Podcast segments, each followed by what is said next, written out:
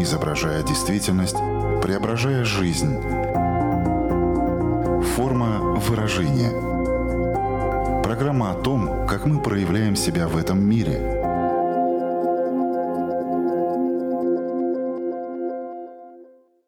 Здравствуйте! Меня зовут Александра Плотникова. В эфире Латвийского радио 4 программа «Форма выражения». Приветствую вас также, если мы встретились с вами на одной из крупнейших платформ подкастов. Возможно, зачастую мы даже не замечаем, как это кто-то делает с нами. Не исключено, что мы это делаем в том числе и в свой адрес обесценивание. Как же его распознать? Почему люди обесценивают чувства и поступки не только других, но и самих себя?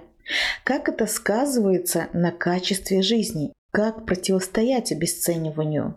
Эти и другие вопросы обсудим сегодня с экспертом программы. Знакомьтесь, с нами на прямой связи из Германии магистр психологии, практикующий психолог гештальт-терапии, обучающийся на второй ступени гештальт-терапии и на специализации по психосоматике София Шестакова. Здравствуйте. Здравствуйте, Александра. Приветствую слушателей. Форма выражение. С одной стороны, каждый из нас в своей жизни так или иначе сталкивается с обесцениванием, но с другой стороны, не каждый может это сформулировать, поэтому я для начала попрошу это сделать вас, София. Что же такое обесценивание? Обесценивание — это снижение значимости ценностей, а, снижение значимости чувств, эмоций, достижений, приобретенного опыта, каких-либо событий, потребностей и желаний в том числе. По сути, это когда один человек дает понять другому, а, что его чувства, они преувеличены, или достижения, они не так уж стоят чего-нибудь, и поводов восхищаться собой, в общем-то, и нет. А, обесценивают нас, и обесцениваем мы сами себя и других. Обесценивание а, воспринимается как эмоциональное насилие. Также с точки зрения психологии обесценивание — это защитная реакция. И в основном это неосознанный и неосознаваемый процесс. Наша психика таким образом пытается защитить нас от сложных переживаний, таких как боль, злость, бессилие, разочарование, стыд, вина, зависть и очень много каких-то сложных чувств. И иногда нам действительно сложно встречаться с этими чувствами, поэтому психика э, всяческими способами пытается найти какую-либо лазейку для того, чтобы мы перестали э, испытывать это и чтобы нам ну, стало немножко легче. Ну и один из самых простых таких способов — это принизить достижения другого человека. По сути, вы ответили на мой следующий вопрос, для чего люди обесценивают. И такой главный месседж прозвучал, что люди это делают для того, чтобы защитить свою психику и чтобы им было немного легче. Это единственная такая функция вот именно обесценивания, или в эту копилку можно добавить что-то еще? Для чего люди это делают?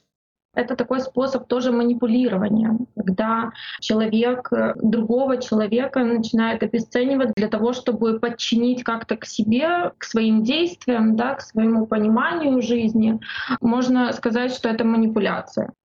Как этот механизм начинает в нашей жизни появляться и закрепляться?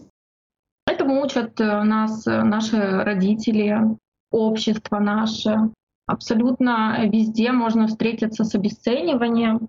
Наши родители привыкли с детства, что «я» — это последняя буква в алфавите. Это самое такое обесценивающее понимание. Привыкли всем э, угождать, э, не высовываться, не показываться. Если ты это делаешь, значит, ты не входишь э, в какую-либо норму социума. Тогда мы начинаем это впитывать, Наши родители могут нам это говорить, да, наши друзья, там, одноклассники, более взрослом возрасте, на работе, кто угодно может каким-либо образом это проделать. это может быть э, грубо сказано, это может быть очень таким тонким, даже можно так сказать, незаметным способом произведено это обесценивание. Я сейчас поймала себя на такой э, мысли и хочу вот э, с вами над тем поразмышлять. Если человек сам себя не обесценивает, он не будет обесценивать других. То есть это такая взаимозаменяемая величина, что если человек к себе относится ну, без этого обесценивания, то он не будет это использовать и в отношениях с другими людьми. Да, э, это действительно так. Я не могу сказать, что полностью э, невозможно обесценивать, потому что это такой механизм защиты, да, и это происходит бессознательно абсолютно, и даже люди, которые долгий э, период в терапии, да, могут э, неосознаваемо попадать в это обесценивание, ну, то есть обесценивать себя и другого. Но здесь очень важно замечать, и действительно, если не обесцениваем себя, мы становимся внимательны к другим, начинаем замечать да, в другом человеке его боль, его потребности и э, не обесценивать это. Потому что у каждого человека есть свой порог воли. У кого-то это может быть незначимая ситуация, в принципе, для другого, а для этого человека это трагедия. А другой человек может вытерпеть огромное количество боли, страданий, ну, что угодно в жизни, и это для него будет таким очень тяжелым событием в жизни. Вы несколько раз уже повторили фразу о том, что каждый из нас подсознательно с обесцениванием встречается в своей жизни, но согласитесь, что не каждый потом развивает это обесценивание, скажем, до такой стадии, когда это начинает уже отравлять тебе свою собственную жизнь, но если оно распространяется уже дальше, то и влиять на окружающий тебя мир. То есть вот где-то грань, когда обесценивание уже переходит э, из этой защиты в отравление. Я думаю, что это зависит э, от э, самооценки, но еще от окружающей среды человека. Потому что если мы имеем кого-то рядом, кто нас поддерживает, радуется искренне за нас и переживает, э, если у нас что-то происходит серьезное или плохое, тогда мы можем проявляться э, рядом с такими людьми своими настоящими э, эмоциями, чувствами, потребностями, и мы можем не бояться, что в нас прилетит в этот момент. А, вот это именно грань, о которой вы говорите. Я думаю, что она как раз переходит в такую уже тяжелую стадию, да, когда из обесценивания выходят уже совершенно другие серьезные, там, как синдром самозванца, как внутренний критик. Да, это все выходит тогда, когда э, мы остаемся один на один с этим обесцениванием, и у нас нет поддержки. И у нас нет людей, э, каких-то значимых для нас фигур, которые могут нам сказать, что ты молодец, ты справляешься, человека, от которого нам ну, можно понять и принять, какие мы. Потому что когда мы находимся на постоянной основе под давлением обесценивания, мы перестаем замечать наши чувства, переживания, наши достижения. И они становятся неценными, а значит становятся неважными. Тогда выходит, что ребенок и взрослый, они не понимают, кто они, они не понимают себя, правильно ли поступил, правильно ли сказал, правильно ли что-то сделал. И он не осознает, что ему нравится, что ему хочется, чем он ценен в этот момент и чем он значит. Я предлагаю сейчас э, разделить обесценивание на две части, которые мы уже озвучили. Это обесценивание себя и обесценивание других людей. Поговорить побольше сейчас о том, как мы обесцениваем себя, как это распознать, в чем это выражается, и, может быть, можем какие-то практические примеры привести. Может быть, вы можете поделиться своим личным опытом, просто чтобы люди сейчас, они услышали и поняли, в их жизни это присутствует, в чем выражается обесценивание себя? Это как? Я называю обесценивание себя внутренний критик. Когда я что-то хочу сделать, но я начинаю усиленно думать в этот момент, и а, не обращаюсь к чувствам, да, и вот этому истинному посылу, позыву, что вот я хочу это сделать, а я начинаю обращаться к голове, к своему персоналити, я начинаю придумывать и объяснять, почему нет. То есть включаются страхи, включается обесценивание, что этого я недостойна, что я этого не смогу, куда я лезу, а если у меня не получится. И тогда становится вот этого стыда, страхов намного больше, чем вот этого истинного желания внутреннего что-то сделать. Когда мы что-то проходим, какие-то а, ситуации, да, события в своей жизни, и мы как-то на них реагируем по-разному. Мы можем их как-то переживать бурно, эмоционально, или мы можем, наоборот, замораживаться. И в этот момент мы сами себя можем обесценивать, что я слишком э, бурно на это реагирую. Или я слишком заморожена, я ничего не чувствую, значит, я вообще бесчувственная. Или когда я что-то сделала, и говорю, ну что это, это же ничего такого и не сделала. В этот момент очень важно посмотреть действительно объективно, что я сделала, да, сколько усилий было приложено. Объективно посмотреть на ситуацию, действительно ли это настолько чего не значащее, да, там, допустим, снять видео. Для меня снять какое-то видео в Инстаграм, много усилий для этого нужно приложить внутренне. И когда я снимаю, допустим, это видео, я его выкладываю, выдыхаю, и вот первые реакции раньше у меня были, ну что это, это же ничего такого я не сделала, ну сняла видео.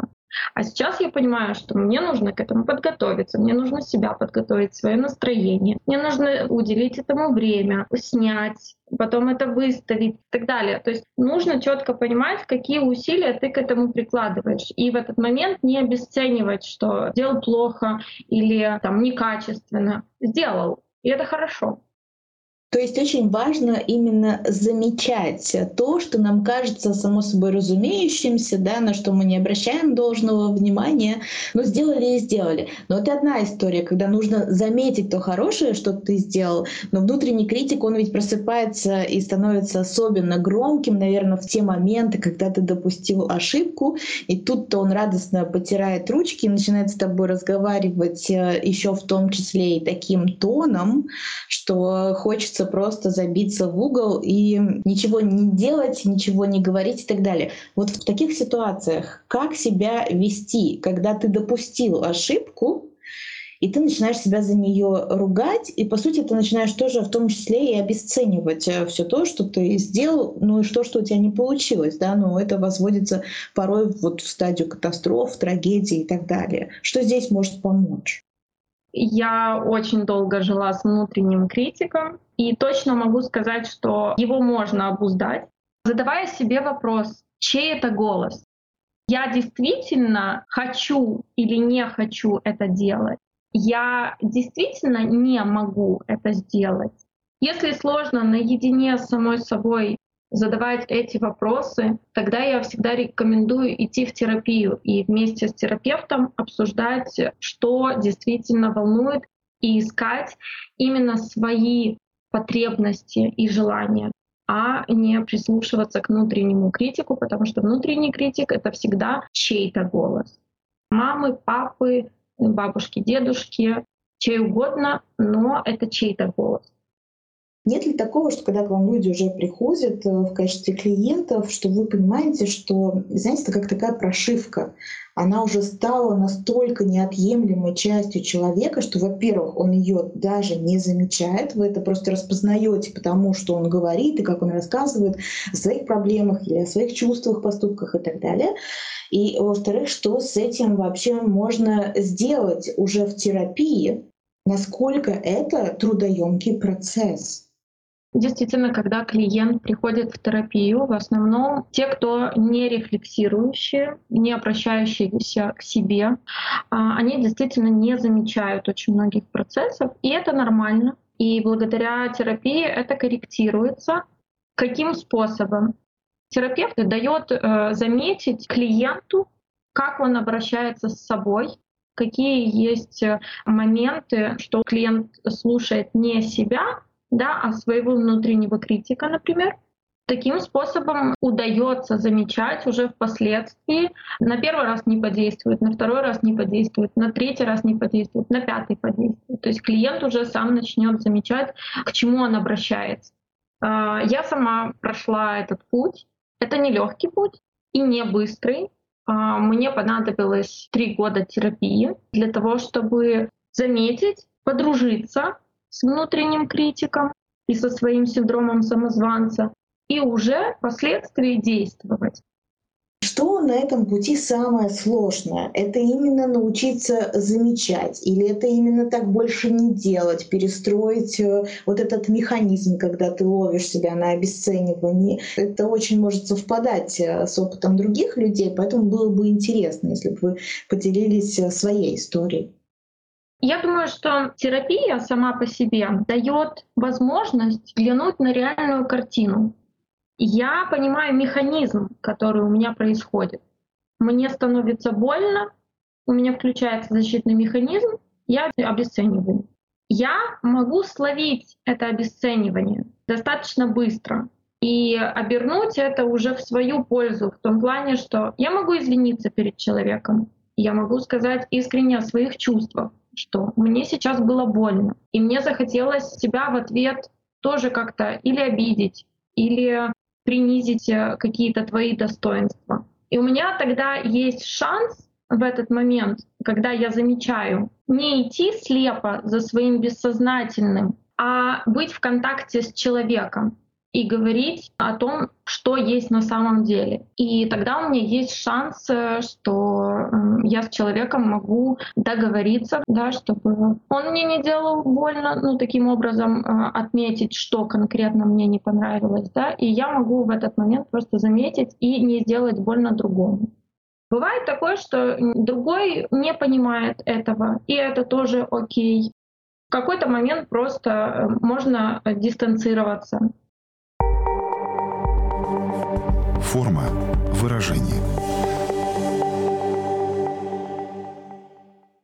Что ж, двигаемся дальше. И сейчас э, чуть больше внимания уделим именно тому, когда объектом обесценивания остаемся мы, но обесцениваем не мы сами себя, а обесценивают нас. Это обесценивание звучит в наш адрес очень четкая фраза «ты там не справился», «ты дурак» и так далее. То есть, знаете, когда это ни с чем не перепутать.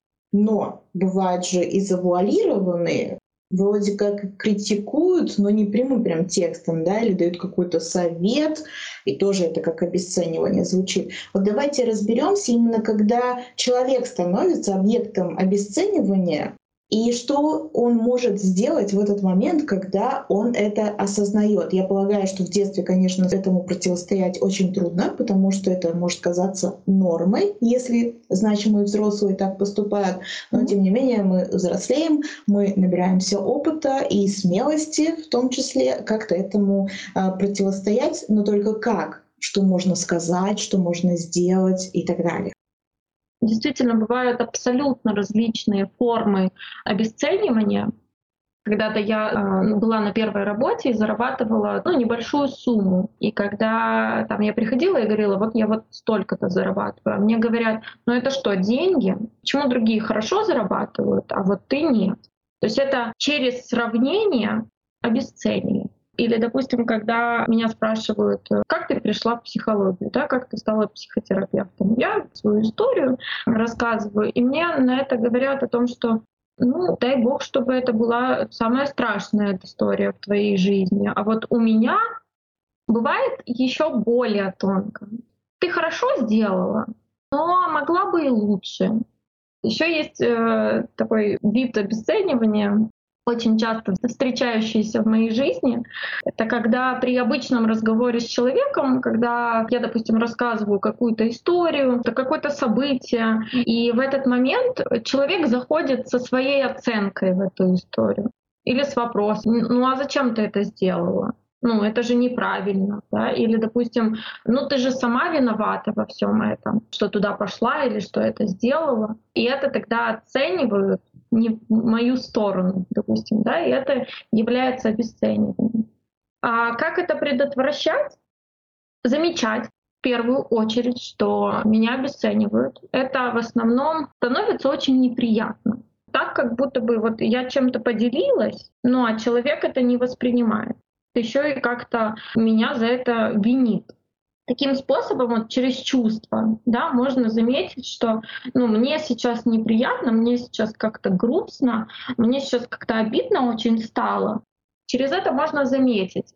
Дальше можно сказать о своих чувствах. Мне грустно или мне обидно, что ты меня не поддерживаешь. Мне бы хотелось бы, чтобы ты меня поддержал или похвалил.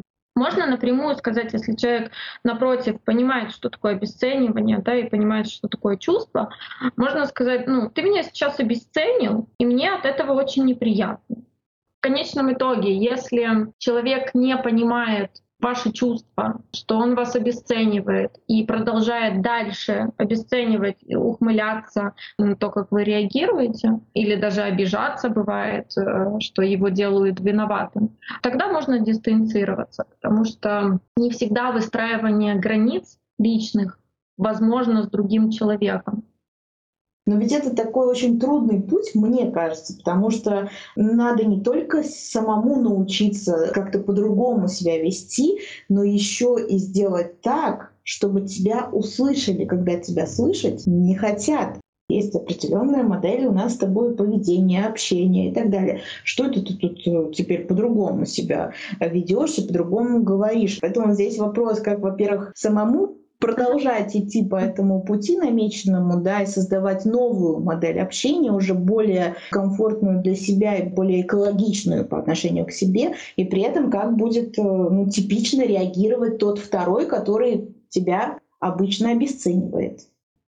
Человек, который задается вопросами, как мне сейчас, мне нравится это или не нравится, как поступают со мной, а, что я чувствую, тот момент, когда со мной как-то поступают. Мне кажется, именно в этот момент просыпается внутренняя такая агрессия, ну, что со мной так нельзя, что со мной так не нужно. И если человек хочет идти дальше, то он будет э, стоять на своем. Тогда второму человеку, который привык, что ему все сходит с рук, если он любит, ему придется выровняться под э, другого человека, услышать, понять и принять, что так больше невозможно. А откуда взять силы человеку? Это внутреннее какое-то желание что-то изменить в своей жизни. Приходит иногда момент, когда понимаешь, что по-старому невозможно, по-новому еще непонятно, как действовать. Но вот, вот, вот это уже поведение, вот когда меня обесценивают, это уже, ну все, я не могу это терпеть. Тогда находятся силы если это человек в терапии, есть еще и поддержка от терапевта. Плюс в терапии особенно работают над агрессией. Агрессия — это про действия какие-либо, на изменения в том числе. Поэтому здесь очень важно понять, где лимит вот этого, когда, ну все, уже невозможно. Это нужно прочувствовать внутри. Не бывает такого, что человек сразу начнет что-то менять. То есть ему нужно вырасти до этого, понять, что нет, так больше не может быть. И уже дальше пытаться как-то найти выходы, решения из вот этой ситуации, каким способом можно себя поберечь.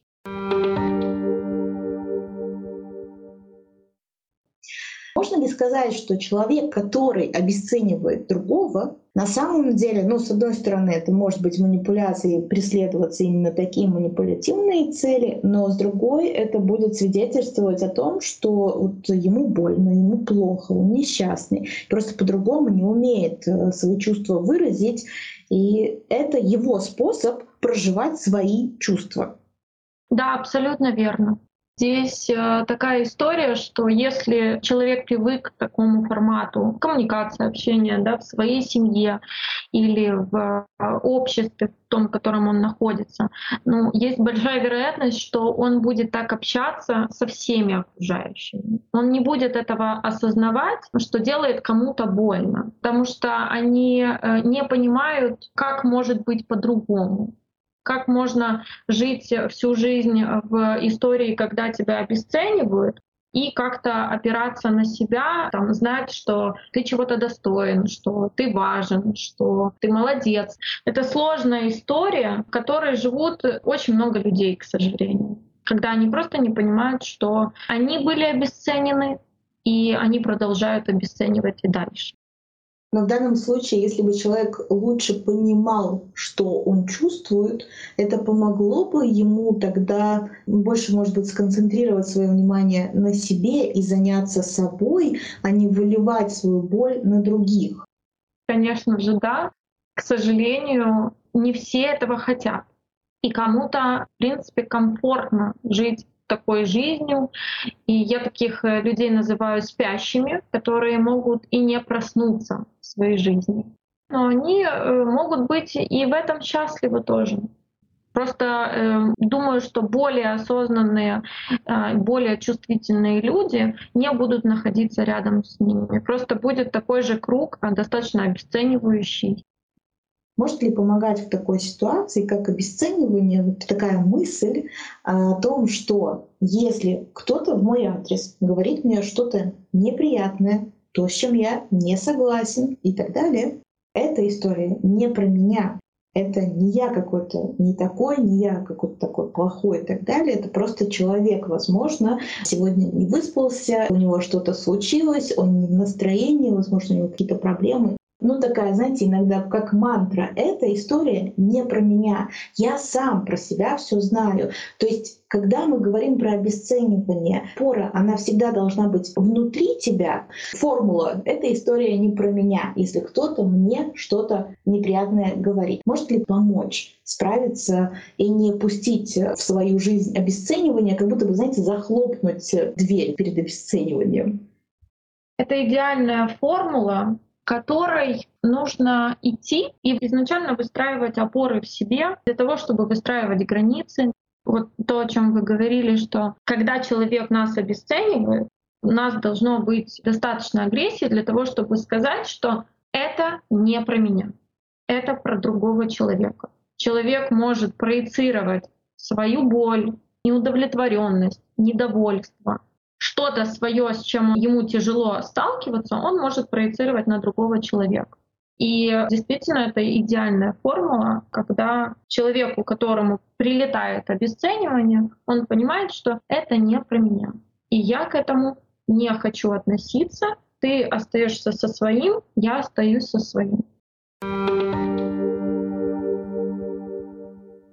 Не могу не спросить вас про то, какую роль в рамках нашего сегодняшнего вот обсуждения играют социальные сети. А люди могут быть даже очень успешными, очень даже самодостаточными, но есть такая вот ловушка, когда ты начинаешь, не знаю, листать, ну, Инстаграм, например, и как будто бы подкрадываются вот так на цыпочках кому-то, ну, прям очень активно разные сомнения а так ли я живу, а так ли я выгляжу, а насколько же я успешен и так далее. Конечно, эти сомнения, они могут кому-то подойти поближе, кому-то просто там за спинкой постоять и они улетучатся. Но в целом, какую роль социальные сети играют э, том, что мы себя обесцениваем, возможно, все больше. Вообще, как это влияет на обесценивание себя, других, это действительно большая проблема, потому что в последние года это стало масштабироваться. Да, успешный успех, прекрасные там реализованные мечты. И все это показывается очень красивой картинкой, в которой действительно мы заходим, листаем э, ленту и ранимся сами э, в свое обесценивание, потому что мы чего-то не достигли такого, как кто-то на этом экране. Но здесь очень важно понимать, что это всего лишь картинки, которые люди показывают только с одной стороны. Редко кто есть из блогеров, кто показывает всю свою жизнь абсолютно, все свои трудности, хотя на данный момент это уже становится трендом. Но все же мы видим вот эту идеальную картинку, идеальную фигуру, идеальные путешествия, идеальную любовь и так далее. И мы спрашиваем сами себя, почему у меня этого нет? Ну и здесь очень важно возвращаться к себе, к реальности и замечать, прям замечать, что вокруг меня, что я сделала, сравнивать себя с собой, но с собой прошлым, и понимать, что а я, оказывается, очень многого достигла за этот период. Ну, мы прошли какой-то путь, мы прожили, мы выжили. И это тоже, как ни парадоксально, очень важно понимать. И в какой-то момент просто от себя отстать, что э, я там не такая красивая, я не такая спортивная, я не такая успешная, я не такая. Вот это я не до, это разрушающая позиция. Я ее слышу очень часто, у своих клиентов, что недостаточно. Я недостаточно худая, я недостаточно умная, я недостаточно знающая, я недостаточно для того, чтобы встретить какого-то достойного мужчину, я недостаточно для того, чтобы э, мне подняли зарплату. Вот это недостаточно, оно разрушает. Но это большая проблема наших социальных сетей, потому что это настолько сейчас масштабируется в огромном количестве, и хайпа очень много. И мы не всегда действительно понимаем, что из этого правда, а что нет. Потому что прекрасная девушка на фотографиях может э, страдать РПП. Это расстройство пищевого поведения. Это страшное заболевание, и она может в этот момент страдать, но показывает она, что она худая, но каким способом она достигла этого похудения? Или она может прекрасно показывать отношения в Инстаграме, но мы никогда не знаем, а какие на самом деле отношения. Может там жестокий абьюз, э, обесценивание, унижение и так далее, а мы видим только потрясающую картинку. Это сложно не опираться на это, но всегда важно себе задавать вопрос. Это реальность или это то, что хотят нам люди показать с лучшей стороны. Мы все хотим, это естественно, это нормально, что мы все хотим выглядеть немножечко лучше, чем есть мы на самом деле. У нас с вами, по сути, уже две формулы сегодня получились, с которыми можно отпустить потом будет наших слушателей. Это то, что когда что-то происходит в твой адрес, да, звучат неприятные слова, что надо помнить, что это не про меня.